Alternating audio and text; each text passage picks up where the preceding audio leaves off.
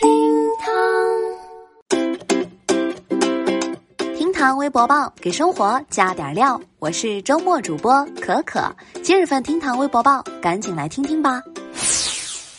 微博三点一亿人关注，多地明确延迟开学时间，可用暑假补齐。因为新冠肺炎的影响，目前已经有不少地方学校采取了延期开学的措施，有些学校更是将线下课改成了线上网课的模式，对学生进行知识传授。虽然啊，这种模式开始实行的时候也出了不少小问题，但是也带来了不少的欢乐，让学生在愉快当中收获了知识。但昨昨天这条热搜，多地明确延迟开学时间，可用暑假补齐，让微博炸开了锅。央视新闻消息，受新冠肺炎影响，多地延迟开学时间。近日，四川、广东、山东、陕西等地明确中小学因延迟开学耽误的教学时间，可通过调整周末和暑期等方式补齐。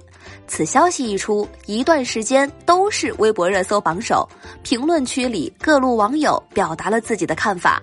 一些学生在网上留言：“借来的迟早要还。”还有学生表示：“寒假延长，暑假缩水，学校的便宜一点儿也别想占。”有老师表示。别说学生了，老师们第一个不同意。我们网课也上了，作业也改了，天天和家长沟通陪聊，结果还是要补课。我太难了，欠下的课迟早是要还的。多地明确延迟开学时间，可用暑假补齐。焦虑的家长们总算是稍稍安心了，而一度心存侥幸的孩子们。则未免有一些忧伤。前段时间已经有很多学校开始了网络授课，而实践证明这一做法效果并不尽如人意。那现在既然都定了用暑假或者是周末补齐课程时间，那网课是不是可以歇一歇、缓一缓了呢？对此，正在听节目的你怎么看？来评论区和可可讨论讨论吧。微博一千九百三十四万人关注。女子穿长颈鹿充气服医院挂号。昨天早上，西南医科大学附属中医医院城北新院门诊部，一只高达两米、憨态可掬的长颈鹿完成了就医之旅。所到之处，无论是医生、护士还是病人，都举起了手机。随后，长颈鹿又来到了医院住院部，将一位出院病人接出了医院。出了医院，长颈鹿推下鹿皮，人们才发现是一位女士。三十八岁的长颈鹿何女士是泸州纳溪区人，父亲患有慢性阻塞性肺疾病，母亲患有类风湿。这几天，何女士的父亲感觉身体有点异常，想到医院复诊，但是因为当前情况特殊，何女士坚决不让父亲到医院。买不到口罩，他只能够到医院挂号之后，让专家视频诊断父亲的病，这样减少风险。但是没口罩，你说怎么去呀？前几天何女士急中生智，在网上买了两套充气衣服，一套长颈鹿的，一套外星人的，专门就为了去人口密集的地方准备。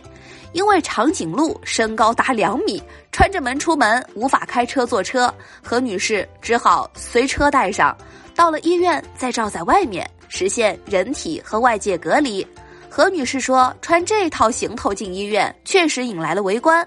除了给父母拿药，何女士还在长颈鹿的保护下，将当日出院的舅舅接回家。”但是对于何女士穿长颈鹿去挂号的行为，专家表示不可取。充气玩偶服虽然看起来可以与外界隔绝，但衣服上有空隙，还是有可能让人接触到病毒，起不到绝对的防护作用。可可看到何女士的无奈之举，可爱又心酸。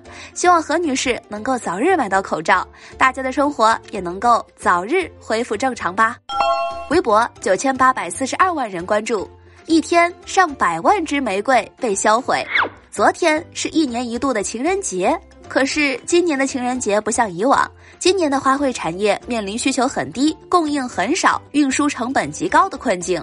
中国乃至亚洲最大的云南斗南花卉市场数据显示，鲜花交易量、供应量不足去年同期一半，批发价格仅去年三分之一，甚至更低。更是在二月十号，上百万支玫瑰花被销毁。对此，不少网友选择云送花过情人节，把爱传递给花农。淘宝爱心助农专线上有单身九五后拍下鲜花不催发货，给商家留言：“等我有女朋友了再发货。”哇，这样有爱心的男孩子啊，我真的爱了。嗯，不过说真的，本来可可和小姐妹在今年还想搞一个霍乱时期的爱情呢，没想到小区都出不去，今年就又单着呗，最后那就成了百年孤独。话说昨天的你情人节是怎么过的呢？微博一千一百二十万人关注，柯洁直播教学翻车。受疫情影响，各地纷纷开展网络教学课程。清华大学本科生、世界围棋冠军柯洁也首次在网络开课。课上，柯洁以围棋的起源切入，但是操作不熟练的柯洁老师时常出现各种状况，例如提前在 PPT 上泄露答案，让大家答题的时候却关闭弹幕，点回桌面却被大家看到微信内容。柯洁的围棋直播教学成了大型的翻车事故现场。他坦言，第一次非常紧张。在课中，柯洁除了借围棋起源自嘲之外，还顺路怼了目前盛行的校外围棋。有网友笑称，以后终于能和别人说自己的围棋是柯洁教的了。还有网友调侃道，以后出门就和公园大爷来两把，赢了就说我和世界冠军学的，输了就说网上随便学学的。柯洁代表了现在世界围棋的最高水平。他的首次在网络开课，看得出来，他想在这个疫情期间里为大家普及一些围棋知识，弘扬围棋文化。本来是好意，但是不熟悉电脑操作的柯洁却上演了这样搞笑的一幕，被网友无情嘲笑。这样的世界冠军，你能不爱吗？好了，今天节目就到这儿，欢迎您点击订阅，明天我们再聊。